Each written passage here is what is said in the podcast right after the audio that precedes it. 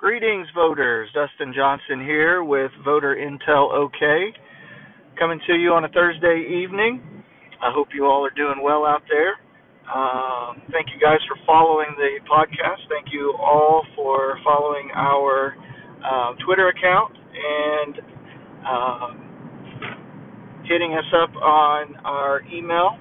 Remember, you can follow us on Twitter at Voter Intel OK and you can also email us any questions you have or interests you have that you'd like for us to focus on um, at voterintelok at gmail.com.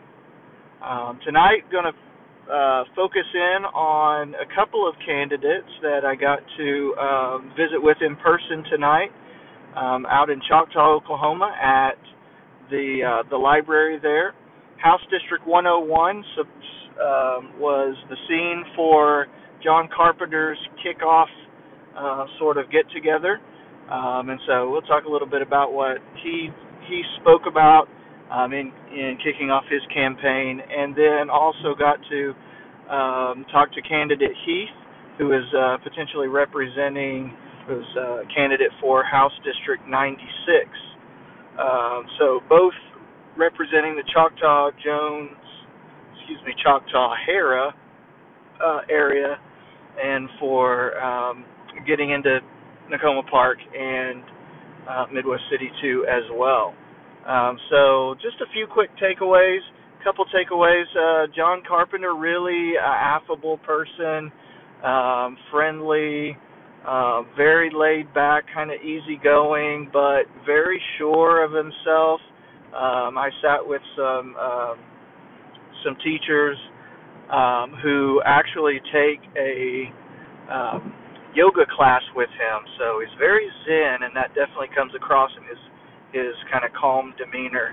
Um, other takeaway was uh, he was really thankful for the turnout tonight. Uh, like I said, 45, 50 people there in the uh, in one of the conference rooms at the library, and uh, he said himself he was hoping that a couple people would show up well, I think there was a very strong showing for uh, candidate Carpenter tonight, and uh, you could kind of see his energy grow throughout the evening as he began to speak about um, some sort of some of his planks in uh, in his campaign.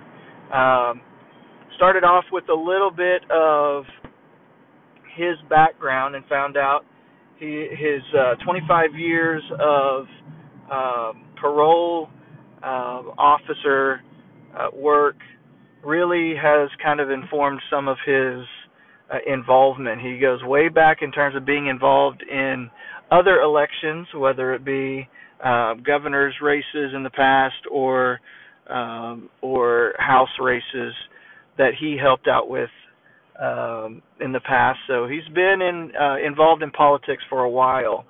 He um, was very vocal in, in the turnpike issue uh, a few years ago when um, the decisions were being made to put a turnpike connecting um, connecting the Kilpatrick, excuse me, the Turner Turnpike, I believe, uh, down to Highway 9, um, running through basically through Choctaw uh, and affecting House District 101 and 96. He was one of the um, outspoken people to organize the effort against um, against that move to put the turnpike through the high speed turnpike. Uh, he lived on Choctaw Road, which one of the ideas was for that turnpike to go right down Choctaw Road. So he was obviously interested in um, in keeping more of a quiet town quiet community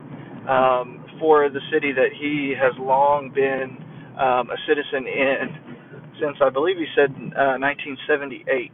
He's lived in Choctaw. Um, so one of the things that impressed me about his um, sort of activism is that he he saw that things were happening behind the scenes and the citizenry was kind of getting left out of the loop, and he didn't like that. Um, so this is one of the reasons why he stepped up and got involved in that particular debate and met at EOC Tech with the big groups and uh, was really um, out in front of that movement. It failed, but it didn't dampen his um, interest in throwing his hat into the ring on uh, issues that he's in, he's uh, passionate about. Um, he spoke tonight about his top priority, um, which is education and education funding. He said that he's a fan of public schools. Um, one one person asked how he felt about uh, school choice and vouchers and um, issues like that that come up often in the uh, in the Common Ed debate. And he said, quite frankly, he is a fan of public schools. He went through the public school system through Midwest City, and that's what he believes in. Um, the funding system that he uh, proposes is kind of a three prong system, uh, starting with he is in favor of limiting uh, or doing away with the exemption for capital gains, um, the capital gains exemption and um, someone asked him about the ag interests in that, and he said he believed that it only affected a couple, like two percent of the um, the farmers. And when he was pressed on it a little bit, he said he would gladly do some research and kind of figure out what the best approach to that would be.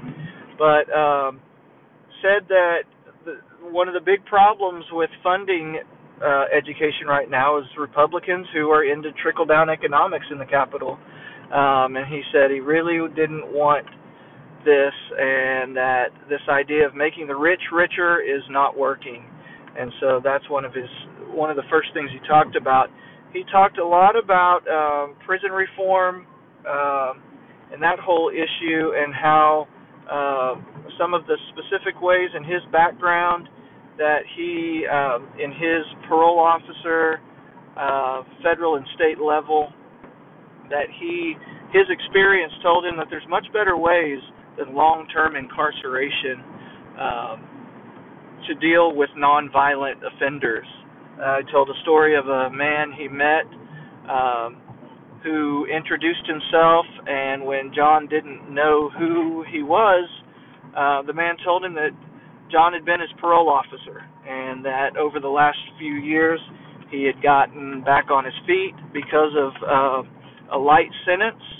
He had become a state parole officer himself.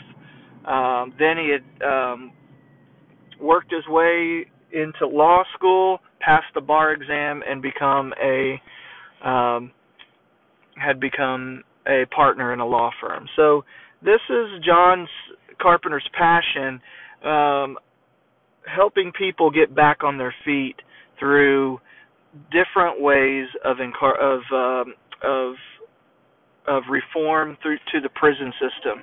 Um, there's better ways, he said, than just long-term incarceration.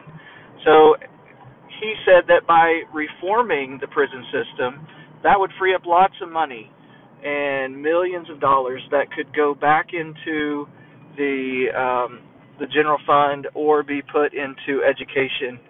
Um, so he said the third way that he was interested in um, is through returning the gross production, uh, the GPT, the gross production tax, back to 7%.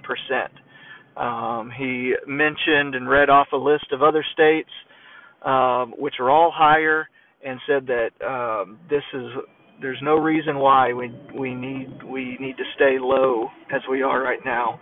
Um, his goal is to get back up to seven percent. So those were his three uh, pronged approach to funding education and getting money back into our our schools, um, having been cut over the last 10, 12 years. Uh, so John Carpenter, um, I think overall, um, sound candidate. I think um, just generally impressed with his demeanor, um, and I think he's got a realistic view of what he's getting into in terms of this race. Um, and glad to have gotten to meet him and talk to him. Um, so, also talked to um, Representative, or it's not a representative, but um, a young teacher, 30 years old, uh, Mrs. Heath. Sorry, I can't remember her first name right now. Um, I'll get it for you. Um, who is running for House District 96. So she had quite a bit to say that was very similar to the ideas of uh, John Carpenter. Um, aligned with him on the turnpike issue, they kind of go back to uh, to that um, sort of genesis. Uh, she's interested. She wants to push for the seven percent gross production tax. Interested in um, lots of the social issues that the Democratic Party is known for. Um, trying to get funding for uh, for mental health issues, social work, all of these types of things. Um, later on, I'll probably do a podcast on why teachers have decided to throw their hat into the ring and file for um, for candidacy into uh, the House of Representatives, mainly into the Senate, a few cases. Um, so I think that'll be an interesting podcast. Uh, but overall, a really interesting evening. Lots of uh, civics uh, involvement in terms of the sh- the turnout for this event tonight. Um, look forward to more of them in the future. If you have specific things that you would like for me to look at, uh, to research, to try to get interviews uh, from different candidates that you that are near to your district, um, make sure that you send me an email at uh, voter intelok at gmail.com or hit me up on Twitter at voterintelok. Um, and we would love to hear from you guys and see what you're interested in. So um, until next time, keep researching, keep doing your homework, and uh, become that powerful voter that you can be. Good night, everybody.